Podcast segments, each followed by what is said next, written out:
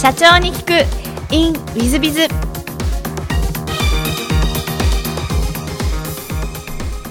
ィズビズの新谷です。先週の続きをお聞きください。その後、えっと、スポーツアロマセラピストの資格を取得されて、はい、えー、ちょうど旦那さんが愛知県に移住された時に、その愛知県の半田でアロマセラピーの自宅サロンを開いたと、はいはいはい。でここがちょっとかなり不思議なんですけどもあのなぜ急にそういうふうにやろうと思い立ったかという話なんです。ここが私の、ね、人生の転機なんですよ。あの夫があの愛知県に戻りたいってずっと言ってたんですけど、私はあの愛知県には行きたくなくて、っていうのはあの子どもの時に私は自分の地元っていうのがなかったので、子どもたちにはもう地元っていうものを作ってあげたいと思って、転勤をしない人っていうのが結婚の条件だったんですね。でそれが愛知県に行ったら転勤じゃないかみたいな、冗談じゃないと思ったんですけれども、そこで離婚しようかなと一瞬思ったんですよね。でも、まあまあ、バラバラに住むとかいろんな選択肢あったんですけど、その時娘がバラバラに住んだら家族じゃなくなるって言われて、まあそっか、浮気したわけでもないし、ここで離婚、愛知県行きたくないから離婚するっていうのも変だなと思って、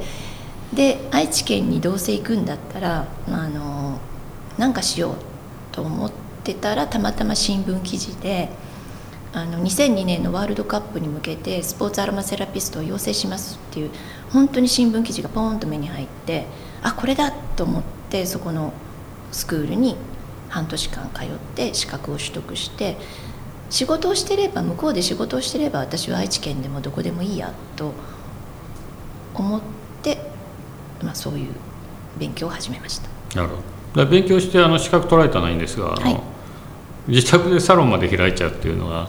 ちょっとまあ普通の方あんまやらないんじゃないかなと思うんですがそ, ですそこになんか怖さとかは何もなかったもんですか？うーん、そうですね、あの結局どっか勤めても、あのその時まだアロマセラピーってエステにエステと一緒にされてしまうこともあって、私のやってやりたかったものはあのケアの方なので、メンテナンスですね、ボディのメンテナンスの方なので、そういうちょっといわゆるあのエステサロンではないなっていうのがありまして、で、まあ、あのまだ子供もあの愛知県行った時、下の子がまだ小学校にねん生だったので、どっかに勤めに行くっていうのもちょっとどうかなと思ったので、自宅サロンだと家にお客さん来てくださるから、私が勤めに出なくてもいいなっていう思いもあって、じゃあ家作るっていうだったら私のわがままも聞いてよっていうことで、一部屋サロンの部屋を作りました。なるほど。結構儲かったもんなんですか？いや、儲かっではいないんですけれども、あのまあでもうーん、そうですね、主婦、主婦がいっかげつパートで稼ぐぐらいのものは、まあ、いっしゅうかんぐらいで稼げちゃうかなっていう。それは儲かってますね。あ、そうですか、はい、でその後東京に戻って、はい、鍼灸の先生と一緒に針とアロマを融合した治療に専念って書いてらっしゃるんですが、はい、この時は事業としてやってるってことってよろしいんですよね？そうなんですけども、それが全然採算、採算の取れないもうなんかほとんど趣味、趣味みたいなところでしたね。なるほど。その時も戻ってきて友達と一緒にあのサロンを借りてサロン経営をしてたんです。それだけじゃ全然食べていけないので、あのってしたところにあのなんか鍼灸の先生があの西麻布にサロンを開くって言って、自分はその八王子だから運営は誰かに任せたいって店長の候補の子がいたんですけども、私は店長はできないということで、でじゃあ、 あのアロマをやろう、やってくれっていう感じで、まあ、アロマをやって、もう一人はにか所勤めたんですけども、もう一人はあの結構有名な松岡修造とか伊達公子さんとかを見てた鍼灸の先生が、とにかくその針が痛いんですよ。痛いので、その痛い後にアロマで筋肉をほぐしてあげたらいいんじゃないかっていうことで、ちょっとそれをやりました。なるほど。それの仕事はそこそこそこしか儲からなかったということを言うらしいですね。そこだから自分のサロン経営はダメでしたね。うーん、でもその勤めたところはまあお給料としてもらえるので。あ、なるほどなるほどなるほど、それはそうです、はいはい。でその後現在の友井工務店の当時の社長のおば様より、はい、経理のアルバイトをしてくれないと声がかかってアルバイトで入社ということで、はいはい、それ二足のわらじですか。そうですそうです、完全に二足のわらじです。じゃあアロマやりながら経理のバイトやってたって感じなんですね。はい、へー、あ、あのその東京のアロマのサロンは、うん、あのそう減らして週にふつかにして、うん、友井工務店を週にみっかみたいな。ああ、じゃあ友井工務店さんの経理の方が主業務に変わった感じですかね。最初はね逆だったんですけど、はい、あのもうちょっと来てみたいな感じで、うん、であのアロマの仕事もやっぱり夜が遅いので、うん、あの子供がまだ中学生だったんで、下の子があの中に行ってねいろいろあるじゃないですか。しょっちゅうサロンに電話かかってくるんですよ、学校から、うん、いやちょっとこれはなっていうところに、まあ、すごいタイミングよくおばから声がかかったっていうのもあって。まあ、今昼間夜のね遅い仕事を今この時期やらなくてもいいんじゃないかなってちょっと思ってた時の絶妙なタイミングで声がかかったので、まあ、あの昼間の仕事にちょっとシフトしてもいいかなっていうのはありました。なるほど。でもその時まだ半田は半田には月にいっかい通ってたんです、アロマに。あ、じゃあみっつですね。ハンダでサロン経営をやりながらアロマで勤めながらバイトというか勤めというかで経理のバイト、そうですそうです、三足のわらじ、 そ,、ね、それに主婦というかお母さん業がありますので、はい、よっつということですね、はい、すごいですね。ちょっと皆さん今今聞きながら驚かれていると思いますが、そうですか、はい、でその後約にねんぐらいしましたら、えー、友井工務店の社長代表取締役を引き継ぐことになると、はい、これ何かあられたんですか。これはですね、あの本当におばの陰謀なんですけれども、あのアロマの仕事と、まあ、さん足のわらじよん足のわらじっていうか今履いてたんですけども、これ不思議なことにあのアロマの仕事って結構やっぱりそのボディと向き合わないとできないんですよ。半田は行ってたんですけれども、東京の方はちょっとちょっとずつこうやめていって、で半田のアロマとあの友井工務店の仕事にしてたんですけれども、結果が出せなくなってる自分に気がついたんですね、あのアロマの結果が。で勘がいいお客さんは分かるんですけど、そうじゃないとまあ気持ちよかったとかって終わっちゃうんですけど、自分の中でいやこんな中途半端な気持ちでお客様に向き合うのは良くないなと思っていたのと、あのやっぱり経営、経営っていうかその、まあ、経理のアルバイトだったんですけれども、まあ、おばがその時もはちじゅう近かったものですから、私なりにこれもっとこうした方がいいよね、ああした方がいいよねっていうのをちょっとずつ変えてきてたので、まあ、その会社を経営するっていうのがちょっと楽しくなってきたのはあったと思います。そうなってくると自分の中で半々だったのがろくよんになってななさんになってっていうと、もうこれはもうアロマを続けてお客様お客様からお金をいただくアロマはもうできないなと思っていたところに、まあおばが社長になってみたいな話があったんですけれども、いやいや社長はできないっていう話を最初ずっと断ってたら、じゃあ分かったって、あなたが社長やらないなら会社潰すわよって言われて、いや私会社潰されたらこう、ね、会社の収入働かないと生きていけないっていうあの状況でしたので、いやこれ会社潰されてアロマだけで一本で食べていけるかって言って、またそれも厳しいものがあったんで、もうだったら私が引き継ぎます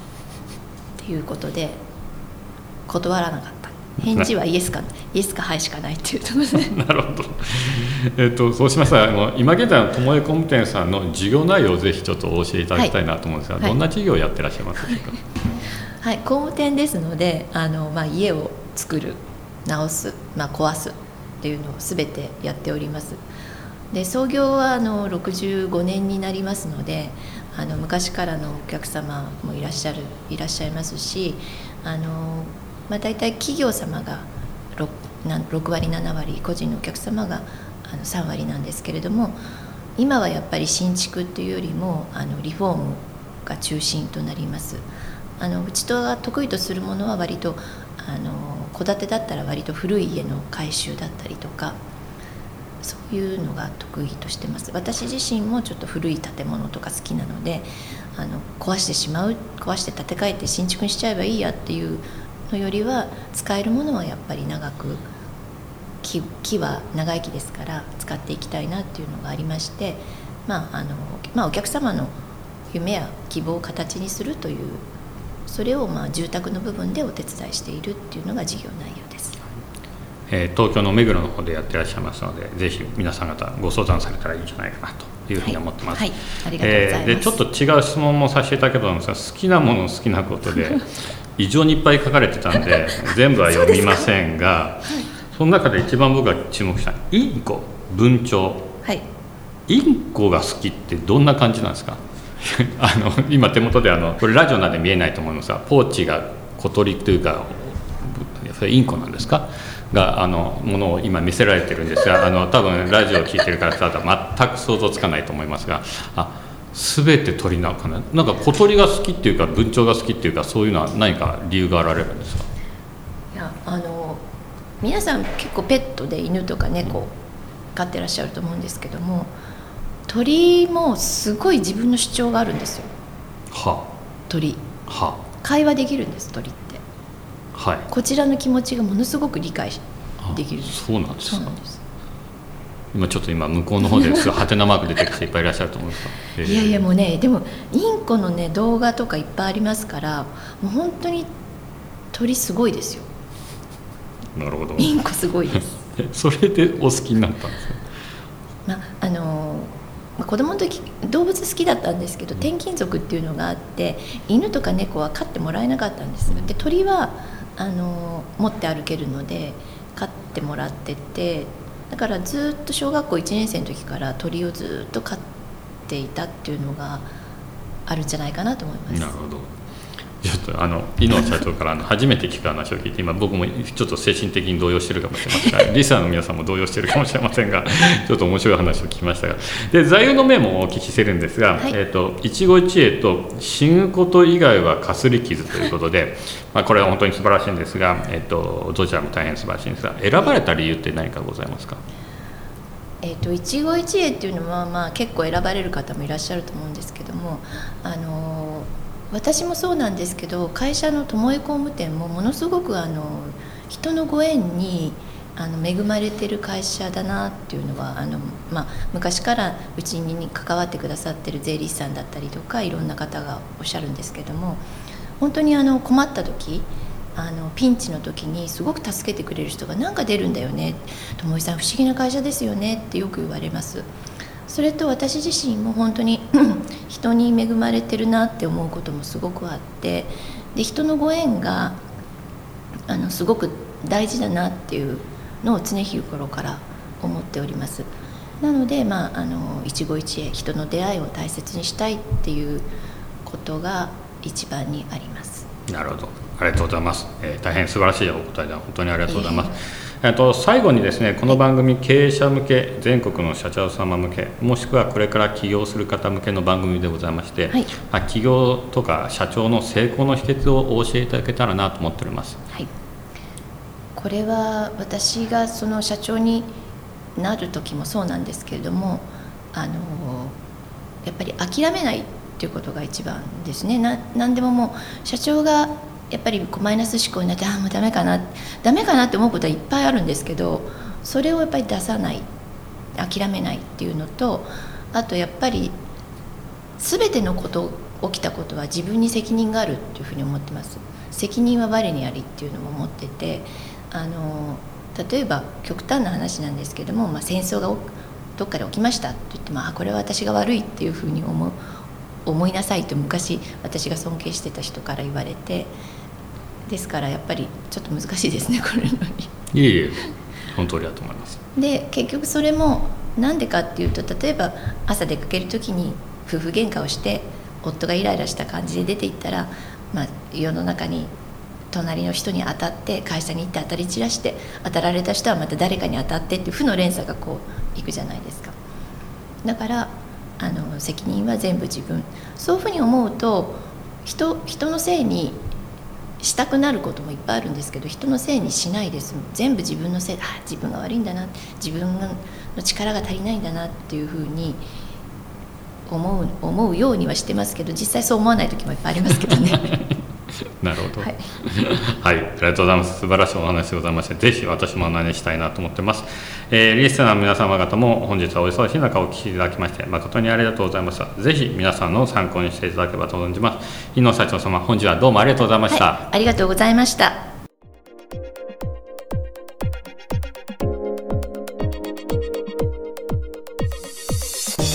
本日の社長に行くイームイズでは伊野社長様でいらっしゃいました。えー、私も仲いいあの社長様なんで、とはいえ知らないことがいっぱい出てきて、まあ、あの頭脳明晰でいらっしゃるはいらっしゃると思うんですけど、まあ、ほぼ感覚でこう全部決断されてて、それがうまくいってるっていうんで、まあ、素晴らしいですね。やっぱりセンスっていうのはあるんだなと思うとともに、割とあのおっとりしてそうで、まあ、最終的にはちゃんと全て決断してっていらっしゃる社長さんなんで、ご優秀でいらっしゃるなと思いました。まあ、特に最後の全て我にあり、まあ、その通りだと思いますね。えー、そういう点が、えー、姿勢という意味合いでも尊敬できる社長様でいらっしゃったということが、えー、一番の気づきなんではないかなというふうに思っております。えー、本日の社長に聞く In with with はここまで。また来週。経営者を応援する社長の孤独力番外編。本日の社長の孤独力番外編は、えー、一章三項の稼いでも稼いでもお金が残らない、全社にコスト意識を植え付けろというテーマでございます。まあ、よくあ多くの相談が、売り上げは上がってっているのにお金が残らない、手元のがしないということをお答えになられる方、経営者の皆さん方は多いんじゃないかと思います。昔、えー、私どものお客様で、えー、ある飲食店をやってたら、えー、売り上げはすごい上がってるのに、えー、営業利益も出てらずにお金が残らないという話で、まあ、その店長をオープンしたばっかりなんで、絶対首を切りなさいと私が言いましたら、さんかげつごに首切った瞬間からですね、営業利益がにじゅうなんパーセントも出て、そしてお金もどんどん残っていくみたいなことがございました。それは、まあ、店長さんが不正をしてたわけですね。えー、夜な夜な夜勤パーティーをやったりとかして、全部使ってたりとかして、ダメな店長だったと。で、変わった瞬間に出たと、こういうことがございました。えー、ですのでですね、売上が上がってればいいというふうに考えるっていうのは、なかなかあの会社経営としてはダメなパターンでございまして、えー、いわゆる営業利益や最終利益がきちっと残るようなことをしなきゃいけないんだということを、えー、ここでは書かせていただいております。えー、ですので、そうなってくると、その皆さんの人事評価制度さえも営業利益からあもしくはあその評価をするとか、売上で評価をするんではなく、営業利益から評価するとかいう査定評価制度に変えた方がいいんじゃないかということも書かせていただいてます。かつその上で、全社員にコスト意識を受け継ぐことは大変重要なんじゃないかなと思います。えー、弊社あウィズビズでも社員たちがコストダウンは相当意識をしています。まず一つが、えー、全体朝礼、月にかいの全体朝礼で、えー、いわゆる売上、原価、そして販管費、そして営業利益、経常利益、えー、などを、えー、全社員に見せることを、それも月次で全部見せるということを必ず行っています。これは営業利益を出す方が重要だよということを意識つけるためにやっております。さらにその上で、だからこそ原価と経費をなるべくコストを下げてやった方がみんなの給料につながりますよねというところまでやっております。かつ業績給というのをさんかげつ毎月毎月出すんですけども、その業績給はさんかげつの四半期が黒字じゃないと出てこないという給与制度にさせていただいています。まあ、そんなこんなをすることによってコストダウンというのが図れていったりするわけでございます。えー、最後に管理部にはコストダウンの目標まで、えー、作らせるケースもございます。えー、そして毎月毎月管理部からはあコピー機がどれぐらいの枚数刷られたとか、えー、だからいくらぐらいだよとかあなんてこともやらせていただいてます。ですので、皆さん方もし、えー、お金が手元に残らないと思ったら、えーまあ、一つは営業利益をきちっと意識できてないんじゃないかという考え、そしてコストダウンを意識してないんじゃないか、社長も含めて全員が意識してないんじゃないかということ、そして、えー、全体の損益計算書を毎月のようにきちっとみんなで、えー、見て、えー、コストダウンを測っていくみたいなことが必要なんじゃないかなと思います。ぜひ、えー、そういった見える化でございますが、えー、そういうことを全社員に徹底していただければなというふうに思っております。えー、本日の社長の孤独力番外編はここまで。また来週。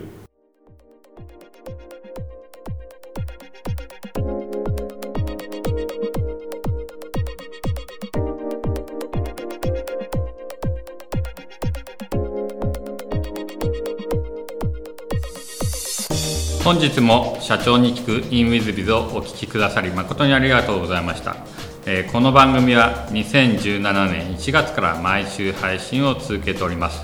これまでにたくさんの成功社長、成功経営者のインタビューをお届けしてまいりました。その内容はすべてテキスト化いたしまして、私ども ウィズビズ が運営するウェブサイト経営ノートでも閲覧いただけるようにしております。